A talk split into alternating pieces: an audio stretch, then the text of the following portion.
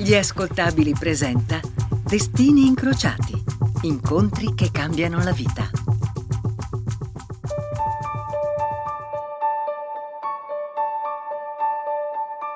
Tra tutte le forme di espressione, il cinema è l'arte dalla natura più collettiva.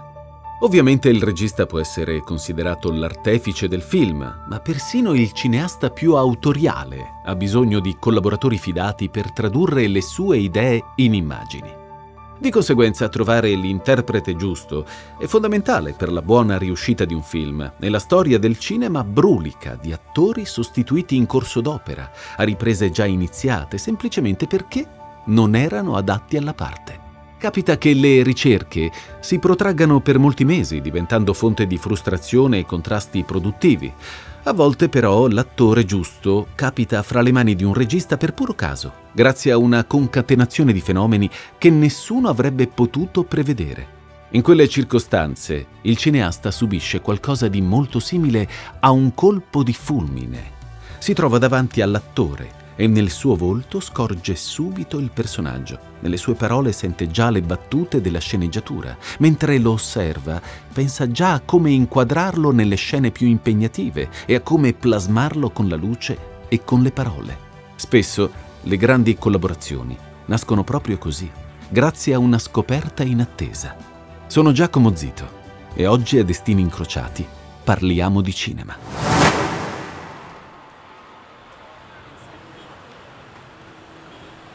Siamo nel 2015, a Manhattan, e la quinta strada è la solita baraonda di turisti, automobili, sirene e newyorkesi che non hanno tempo da perdere. Tra la folla svetta un uomo alto ed inoccolato, con la barba incolta e i capelli scarmigliati. Ha un appuntamento importante alla monumentale Trump Tower, ma non è il tipo da preoccuparsi troppo del proprio aspetto. Si fa largo nella calca con movimenti gentili, affidandosi alla sua ampia falcata per macinare metri sul marciapiede della strada è un regista italiano e sta facendo tardi per un pranzo di lavoro nel quale un agente vuole presentargli un attore che sarebbe perfetto e diciamo sarebbe per il suo prossimo film. Quando raggiunge l'ingresso della Trump Tower, il nostro regista non ha tempo per le distrazioni, schiva le guardie armate che sorvegliano i passanti, ignora gli infissi dorati che decorano le porte e si dirige subito verso l'elegantissimo ristorante che ospiterà il pranzo. All'entrata il maître lo accoglie gentilmente e chiama un cameriere per accompagnarlo al tavolo dove è atteso dai suoi commensali. Ma chi è questo cineasta italiano così imperioso e trafelato? Il suo nome è già noto oltreoceano, dove la critica celebra spesso il suo lavoro. Si chiama Luca Guadagnino. Avere una mentalità cosmopolita è indispensabile per chiunque voglia perdersi nel mondo, o quantomeno lavorare a contatto con altre culture. Consente di espandere i propri orizzonti ben oltre i confini individuali, che spesso sono ristretti e limitati. Luca Guadagnino, per sua fortuna, assorbe questa lezione fin da piccolo.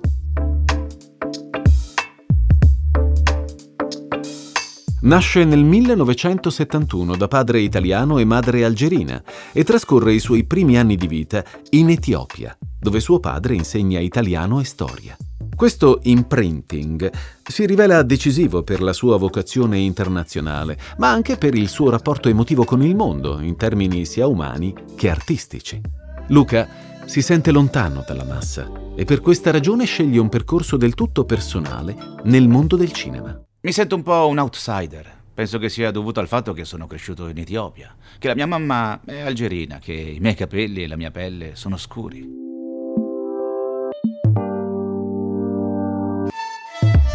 All'età di sei anni Luca torna in Italia con la famiglia e cresce nella sua città natale, Palermo, dove si diploma al liceo scientifico Galileo Galilei. È un ragazzone precoce che coltiva molto presto la passione per il cinema. Non a caso, quando si trasferisce a Roma per studiare lettere all'Università La Sapienza, Luca si laurea in lettere con una tesi di storia e critica del cinema dedicata al regista Jonathan Demme, uno dei suoi numi tutelari. Come molti studenti della settima arte, anche lui è ansioso di toccare con mano quell'universo che tanto ama. E la prima occasione di contatto diretto gli viene offerta dalla Mostra del Cinema di Venezia. Ci sono andato per la prima volta nel 93, quando ero ancora studente, e ricordo di aver visto qualcosa come 89 film in 10 giorni. In seguito è diventata la vetrina che ha sempre mostrato in anteprima i miei lavori. Per questo considero Venezia come una madre che, in quanto tale, può essere severa, generosa e persino morbosa. Luca non sta nella pelle. Alla mostra del cinema di Venezia si ritrova circondato da giornalisti, studenti e addetti ai lavori che corrono da una parte all'altra del lido, affollano le sale e condividono il loro amore per il grande schermo. C'è un clima bellissimo, vivace e internazionale che dialoga direttamente con il suo cuore appassionato. Questa dimensione cosmopolita è di grande ispirazione per lui e lo spinge a coltivare la sua identità multiculturale. I suoi primi lavori da regista sono documentari che guardano ben oltre i confini nazionali, come Algérie del 1996, mentre il suo primo lungometraggio di finzione è The Protagonists girato a Londra con Tilda Swinton. Il rapporto che lo lega all'attrice inglese è molto profondo. Luca nutre per lei un grandissimo affetto e altrettanta stima che Tilda ricambia in pieno. Eravamo verso la fine delle nostre riprese a Londra. Stavamo girando la sequenza in cui Tilda Swinton si trova, cosparsa di sangue, a camminare per le vie della città. La scena richiedeva che Tilda stesse per alcuni lunghi minuti immobile, dentro la vettura con il make-up addosso umido e appiccicoso. Ricordo che poco prima del chuck, veramente qualche secondo prima, sento la voce di Tilda che mi chiama. Vado da lei piuttosto agitato sperando che ciò che non va non sia troppo grave e lei invece mi dice Luca, lo sai che ti amo. E poi aggiunge Dimmi, siamo una famiglia? Un'emozione grandissima. Una vampata di amore così è una delle cose più belle che ti possono capitare quando fai un film. E in quella richiesta di Tilda di essere insieme, io, lei, il cinema, una famiglia, risiede il segreto della nostra amicizia. La collaborazione con Tilda prosegue in Tilda Swinton The Love Factory del 2002, dove Luca celebra la sua musa in un confronto intimo e delicato. A questo film seguono altri documentari, ma è chiaro che Luca gradirebbe trovare un pubblico più ampio per il suo cinema. L'opportunità gli capita fra le mani quando Francesca Neri decide di produrre l'adattamento cinematografico di 100 colpi di spazzola prima di andare a dormire, il noto best seller di Melissa Panarello che Luca dirige dopo aver collaborato alla sceneggiatura. Il film ottiene un buon successo commerciale, ma la critica non è affatto tenera. Il rapporto tra Luca Guadagnino e la stampa specializzata italiana è subito in salita. Ho paura e non so di che. Voglio farlo soffrire come lui ha fatto soffrire me. Sì, ma! Credono di sapere tutto di me, ma non sanno quello che io sento. È tutta un'altra cosa. Luca però sente che quella non è la sua dimensione ideale. Con il suo background colto e cinefilo vuole perseguire un cinema più ricercato e personale, che lo induce a volgere lo sguardo verso i grandi del passato. Il suo film successivo arriva nel 2009, si intitola Io sono l'amore e viene presentato alla mostra del cinema di Venezia. La protagonista è ancora una volta Tilda Swinton, che interpreta l'algida matriarca di una ricca famiglia milanese impegnata a esplorare la sua vera natura nella storia d'amore con un giovane cuoco. Con l'occhio rivolto a Luchino Visconti, Guadagnino imbastisce un melodramma elegante e raffinato, lontanissimo dal precedente Melissa P. La critica italiana resta spiazzata, l'accoglienza è fredda, ma negli Stati Uniti il film ottiene grandi consensi e Luca viene salutato come un talento da tenere d'occhio. La fortuna della nostra famiglia è costruita sulla fabbrica. Ai regali!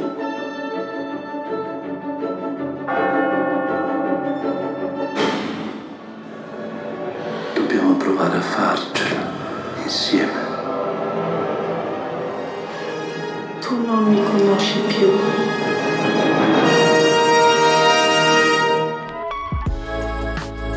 Un destino simile tocca al suo quarto lungometraggio, A Bigger Splash, inserito nel concorso ufficiale della Mostra del Cinema di Venezia nel 2015. Stavolta i protagonisti sono tutti internazionali. Oltre a Tilda Swinton ci sono Ralph Fiennes, Dakota Johnson e Matthias Schoenherz e la fama di Guadagnino diventa sempre più solida oltre i confini italiani.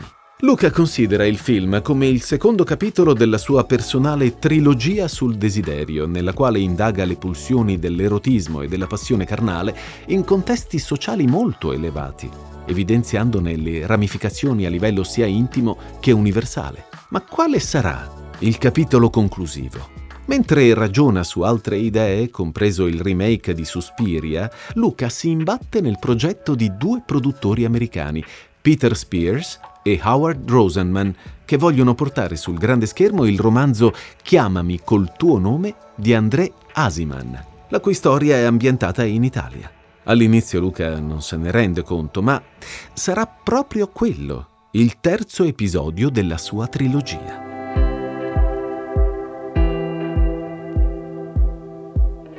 Spears e Rosenman avevano acquistato i diritti del libro prima ancora della pubblicazione, invitando il loro amico James Ivory a collaborare al film come produttore esecutivo. La ricerca di un regista però si rivela un affare complesso. Un cineasta italiano, pensano i due produttori, sarebbe l'ideale, poiché conoscerebbe già l'ambientazione socio-geografica. Ed è a quel punto che si ricordano di Luca Guadagnino, di cui hanno visto e apprezzato Io sono l'amore. Luca ha la sensibilità e le conoscenze necessarie per un progetto del genere, ma inizialmente rifiuta, perché la sua agenda è troppo affollata di impegni, e accetta solo un ruolo da consulente per le location. Spears e Rosenman allora offrono la regia a Gabriele Muccino, Ferzan Ozpetek e Sam Taylor Johnson, ma nessuno di loro è disponibile. Che cosa fare? Di fronte a queste difficoltà, Luca propone a Ivory di dirigere il film insieme, quasi per scherzo, ma l'idea diventa sempre più concreta e Ivory comincia a lavorare sulla sceneggiatura. Intanto Luca pensa già al processo di casting. Il protagonista del film è Elio, figlio diciassettenne di un professore di archeologia che trascorre le vacanze estive nella campagna di Crema, proveniente da una famiglia di sangue italiano, francese e americano. È un ruolo estremamente delicato che richiede un giovane attore in grado di coglierne tutte le sfumature. Ma dove si può trovare un talento del genere? Luca è fortunato. Quando il marito di Peter Spears, l'agente Brian Swordstrom, organizza un pranzo alla Trump Tower per presentargli un bravissimo attore emergente, il nostro regista non ha idea che la sua ricerca stia per finire. Scopriremo l'identità di questo giovane interprete tra poco, a Destini Incrociati. Destini Incrociati. Incontri che cambiano la vita.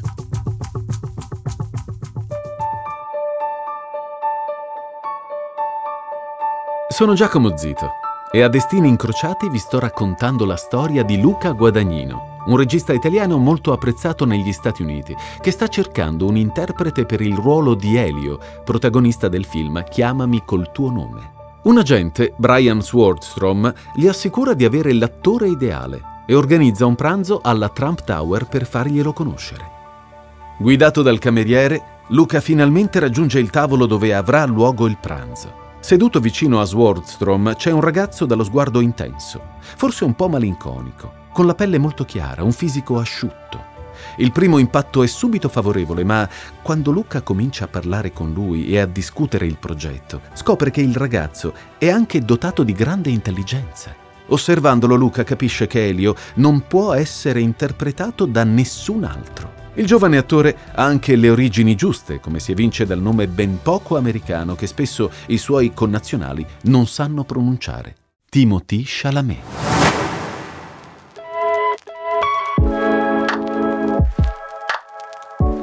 L'estate è la stagione della memoria. Molti nostri ricordi affondano nelle estati che abbiamo vissuto durante l'infanzia e l'adolescenza, quando le vacanze erano una prateria infinita da attraversare di corsa, tra profumi inconfondibili e tormentoni musicali. Si dice che l'olfatto, fra tutti i nostri sensi, sia quello più efficace nella rievocazione della memoria, e infatti basta poco per ricondurci all'estate. Non appena sentiamo il profumo di una pineta o l'aria salmastra del vento di mare, la nostra mente ritorna subito a quella stagione meravigliosa, carica di promesse e di amori folgoranti. L'estate è la stagione privilegiata dell'avventura e delle prime esperienze sotto ogni punto di vista. Nei paesi latini, poi, l'estate ha un ritmo particolare, fatto di relax, contemplazione. Per un abitante di New York non deve essere facile adattarsi a uno stile di vita così diverso, ma Timothée Chalamet è cresciuto con il cuore diviso a metà, essendo nato da padre francese e madre americana. Nonostante la sua vita sia radicata nella Grande Mela, trascorre tutte le estati alle Chambron-sur-Lignon, nell'Alta Loira francese. Quindi conosce bene i ritmi placidi e rilassati dei paesi latini. Lui, che parla fluentemente francese, la chiama joie de vivre, gioia di vivere. Un modo tranquillo e meditato di godersi la vita, chiaramente diverso dalla frenesia delle metropoli americane. Si prende l'aperitivo prima di pranzo e dopo si beve l'espresso. C'è la frutta fresca, un pezzo di pane con la Nutella e questo ti trasmette un grande senso di calma e di quiete. Eh sì, al buon Timothy piacciono moltissimo le estati passate in Francia. Viene da una famiglia di artisti e questo gli dona una grande apertura mentale che va a braccetto con una spasmodica curiosità, utile per coltivare una maturità molto precoce. Circondato da una madre ex ballerina di Broadway, una zia sceneggiatrice e uno zio regista, Timothy è subito attratto dal mondo dello spettacolo e sceglie la sua strada quando assiste a una performance straordinaria, quella del compianto Heath Ledger nel Cavaliere Oscuro, dove interpreta il Joker. He turns to me and he says, Why so serious? He comes at me with the knife. Why so serious? He sticks the blade in my mouth. Let's put a smile on that face. And. Why so serious? Timothy è sbalordito, non ha mai visto niente del genere. Il Joker di Heath Ledger è febbricitante, complesso, imprevedibile, un'interpretazione davvero stupefacente. In quella performance c'è qualcosa che gli rimane impressa nella memoria e che resta lì, come una cellula dormiente, tormentandolo nei mesi a venire. È stata la prima volta che ho visto un film senza avere la minima idea di cosa passasse per la testa del personaggio. Ho amato l'imprevedibilità, la libertà e l'assenza di inibizioni con cui Heath Ledger interpretava il Joker. Non aveva nessuna paura. Il pensiero di quella performance lo accompagna anche nelle sue vacanze francesi, quando Timothy lavora in un campus estivo dove allena piccoli calciatori fra i 6 e i 10 anni. Lui ne ha soltanto 13, ma possiede già il carattere e la pazienza per un ruolo così importante, di cui riconosce le grandi responsabilità. Mentre segue gli allenamenti dei pulcini sotto il sole dell'Alta Loira, forse nei suoi pensieri aleggia ancora un vecchio sogno, quello di diventare calciatore professionista, comune a molti suoi coetanei europei. Ma l'immagine di Heath Ledger e del suo Joker è sempre lì, non lo abbandona mai. Continua a stuzzicarlo, fino a sostituire i campioni del calcio nella sua fantasia di preadolescente. Così, alla fine, Timothy prende una decisione che segnerà la sua vita. Diventerà un attore e farà di tutto per realizzare questo suo desiderio. La recitazione non è nuova per lui. Oltre a essere cresciuto in una famiglia di uomini e donne dello spettacolo, Timothy è fin da piccolo abituato a recitare in spot pubblicitari, anche se non la considera una vera e propria esperienza di recitazione. Quello non era recitare, era show business. Quando hai 4 o 5 anni, tutto quello che ti chiedono di fare è stare in piedi davanti alla telecamera e sorridere più che puoi mentre tieni in mano un prodotto. I bambini che ho incontrato da piccolo nel circuito dello showbiz erano terrificanti. Timothy, in effetti, è un ragazzo molto sensibile, timido e un po' insicuro. Due caratteristiche che mal si accordano con il mestiere dell'attore, almeno in apparenza. Eppure è sempre più convinto che quella sia la sua strada. Sua sorella maggiore, Pauline, è iscritta al Fiorello La Guardia High School, un istituto molto prestigioso di Manhattan dove si studiano musica, arte, danza e teatro. È la scuola che ha ispirato la famosissima serie Saranno famosi, quella dove si formano i grandi artisti di domani, e Timothy ne è affascinato soprattutto grazie ai racconti di Pauline. Mia sorella l'ha frequentata prima di me e quando tornava a casa raccontava delle storie piene di dramma. Dato che all'epoca ero molto insicuro, la guardia mi sembrava una fantastica valvola di sfogo per tutta questa energia che avevo.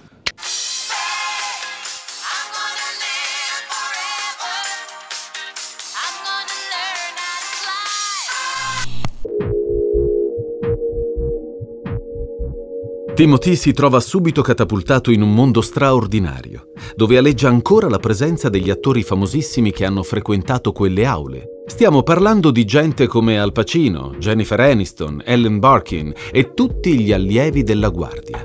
Un bel colpo per un timido adolescente franco-americano che allenava i bambini sui campetti di calcio. Il risultato? Timothy comincia a imparare le basi dell'arte performativa e ad acquisire una fiducia che gli permette di crescere non solo come studente di recitazione, ma anche come persona. Il mio primo giorno di liceo ha cambiato tutto. Ho imparato che dovevo immergermi nel mio lavoro e fare ricerche per i miei ruoli. Devo ringraziare i miei insegnanti per aver creduto in me. Timothy si ambienta nella scuola, prende confidenza e diventa anche piuttosto popolare. La prova?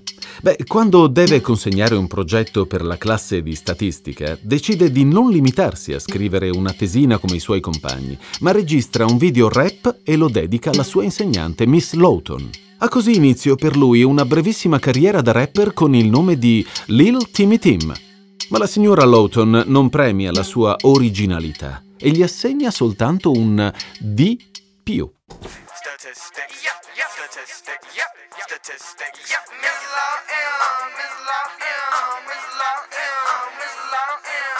Non direi che recitare mi abbia aiutato a superare la mia insicurezza, ma mi ha aiutato ad accettarla.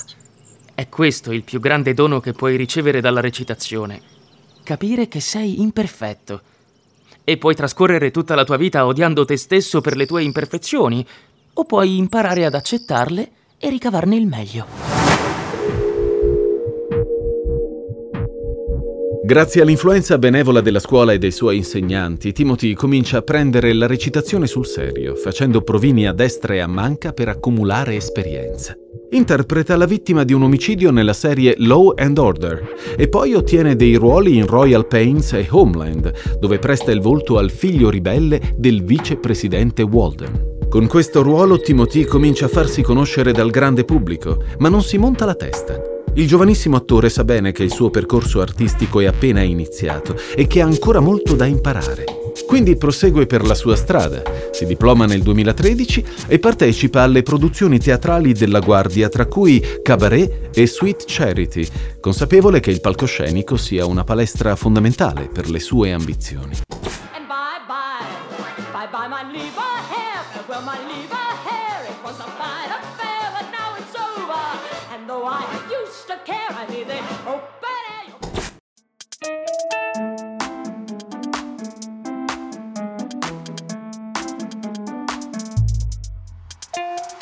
In Sweet Charity, Timothy condivide la scena con una sua compagna di scuola, Lourdes Leon, niente meno che la figlia primogenita di Madonna. I due si frequentano per un po' di tempo e vengono anche fotografati mano nella mano, ma gli amori adolescenziali, si sa, possono accendersi all'improvviso e poi consumarsi altrettanto in fretta. Timothy non ama parlarne in modo esplicito, ma è chiaro che quell'amore fugace ha lasciato un segno profondo nella sua memoria. Ho sperimentato delle delusioni amorose, ma non nel senso più classico. Ho un modo tutto mio di spezzarmi il cuore da solo, annullando le storie d'amore prima che prendano il volo.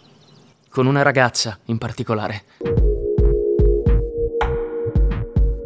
Il modo migliore per superare una rottura è dedicarsi anima e corpo alle proprie passioni. Così mentre il tempo passa e le parti si accumulano, Timothy si sente pronto per fare il grande salto, passando finalmente al cinema. Il suo primo ruolo sul grande schermo lo vede collaborare con un apprezzato regista americano, Jason Reitman, che gli affida una piccola parte in Men, Women and Children.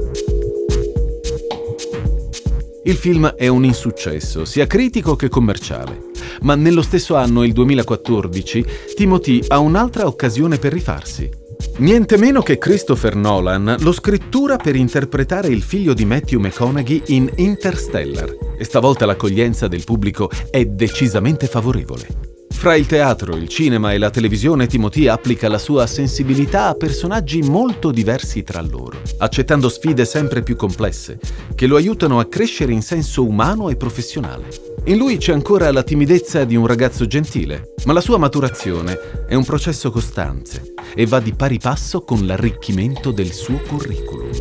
Non sono impavido, ma la più grande lezione che ho imparato dal mestiere dell'attore è questa. Più una cosa ti mette a disagio, più dovresti provare ad affrontarla.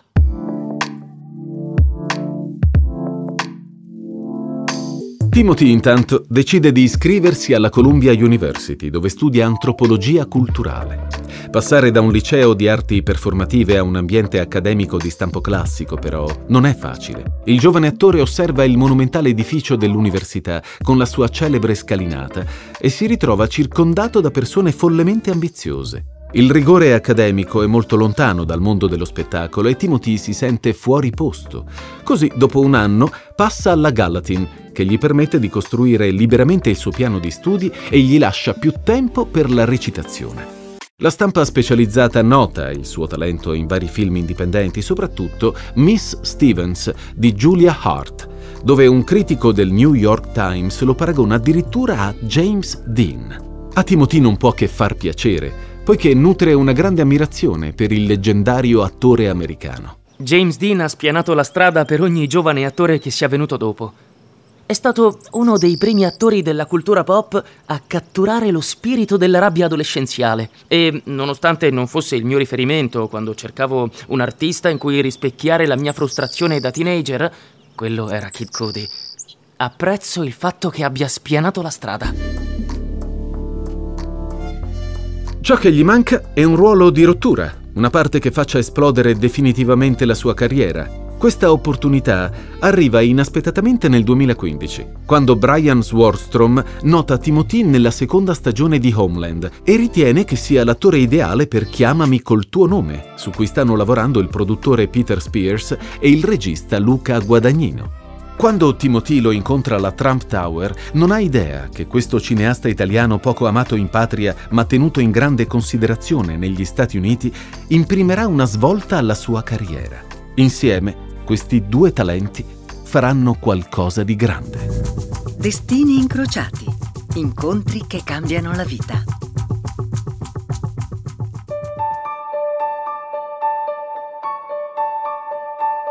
A Destini Incrociati vi stiamo raccontando la storia di un incontro che ha segnato il cinema recente. Quello tra Luca Guadagnino e Timothée Chalamet, un regista italiano e un attore americano che uniscono le forze per portare al cinema Chiamami col tuo nome, toccante romanzo di André Eisman. Quando Luca incontra Timothy durante un pranzo alla Trump Tower, resta immediatamente folgorato dalla sua personalità e dal suo carisma. Ho sentito immediatamente che Timothy aveva l'ambizione, l'intelligenza, la sensibilità, l'ingenuità e il temperamento artistico di Elio.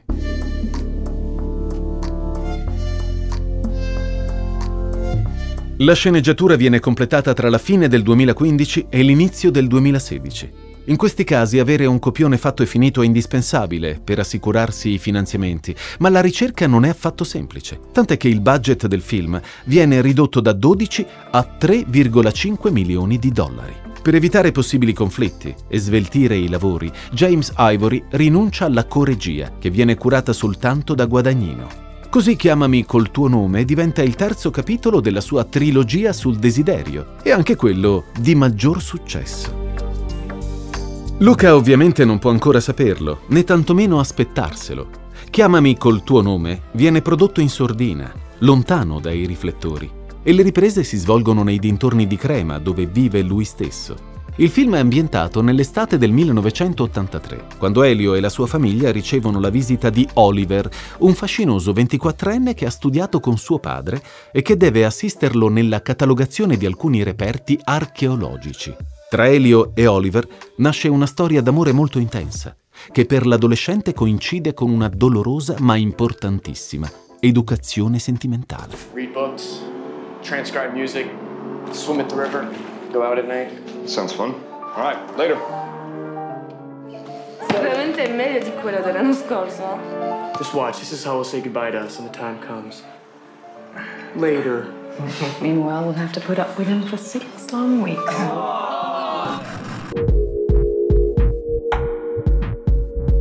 Tutto questo, alle orecchie di Timothy, suona curiosamente familiare. Le estati trascorse in Europa non sono una novità per lui e i ritmi della campagna italiana non sono così diversi da quelli francesi.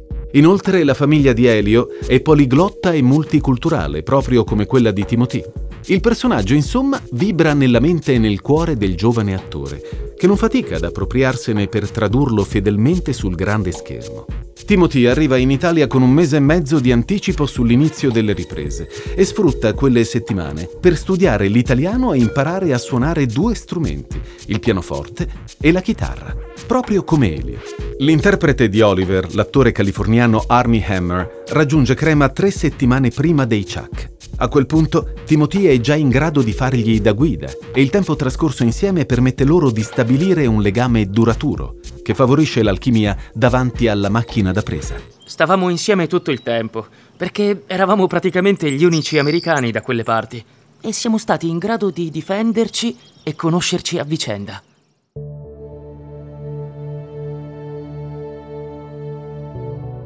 È come se arte e vita si confondessero nel lavoro di Timothy, che riesce a mettere tutto se stesso nel personaggio di Elio, tutte le emozioni e le frustrazioni di un ragazzo che vive il suo primo amore. Il merito è anche di Luca. Memore delle sue esperienze con Tilda Swinton, il regista trasforma il set in una grande famiglia, condividendo con gli attori e la truppa anche dei momenti di grande intimità, ad esempio cucinando per loro e guardando dei film insieme nella sua casa di Crema. Il risultato è il racconto di un'estate irripetibile, dove i confini tra finzione e realtà sono sempre più sfumati. La ragione per cui questo film pizzica delle corde così profonde è probabilmente dovuta al modo in cui l'ho affrontato, in assoluta semplicità. Mi sono chiesto se volessi creare un'opera che fosse una sorta di dialogo tra la storia, i personaggi e il mezzo, o se volessi soltanto lasciar fluire la storia e i personaggi. E allora mi sono detto, fa un passo indietro, abbi fede in queste persone e in questa ambientazione. Quindi ho scelto di realizzare il film nel modo più lieve e semplice possibile. Credo sia il film che ho girato con più tranquillità, applicando in modo molto specifico e letterale il mio motto, secondo il quale dovremmo vivere con un senso di joie de vivre. I'll. I'm gonna. I'll go. Do you know how happy I am that we slept together? I don't know. Of course you don't know. I don't want you to regret anything. And I hate the thought that maybe I may have messed you up. I don't want either of us to pay for this. No, I, it's not like I'm gonna tell anyone. You, you, you're not gonna be like in any trouble. That's not what I'm talking about.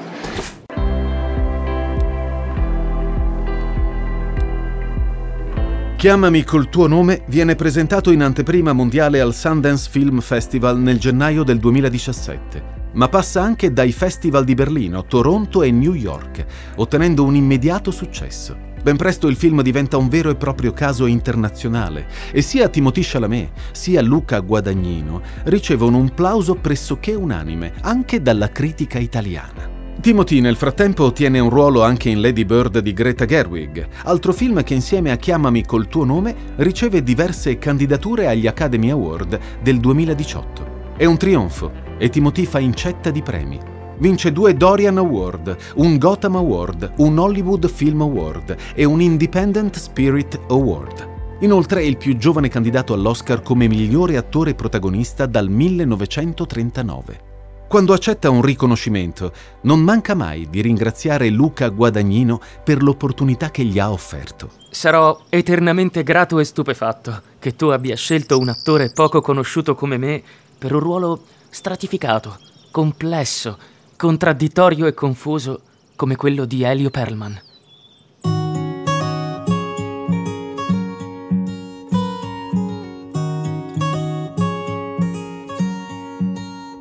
Così Chiamami col tuo nome consacra definitivamente i nomi di Guadagnino e Chalamet, due artisti che in questo sogno delicato e cosmopolita hanno messo tutta la loro capacità di tradurre il sentimento in immagini, dando sfogo a un'esigenza che si agitava nell'animo di entrambi. Paradossalmente, l'unico Oscar conquistato dal film è quello per la miglior sceneggiatura non originale di James Ivory, ma poco importa. La tormentata liaison tra Elio e Oliver si è ormai sedimentata nell'immaginario collettivo e il pubblico non la dimenticherà tanto facilmente. Merito di due professionisti che hanno saputo prendere un piccolo amore estivo e trasformarlo in una storia universale, seguendo la tradizione del cinema più nobile, quello che parla alla testa e al cuore delle persone. Destini incrociati è una serie di inediti in esclusiva per gli ascoltabili, curata e condotta da Giacomo Zito. Questa puntata è stata scritta da Lorenzo Pedrazzi, editing e sound design di Sara Varricchione e Michele Marino Gallina, prodotto da Giacomo Zito e Ilaria Villani. Tutti i diritti riservati per gli ascoltabili.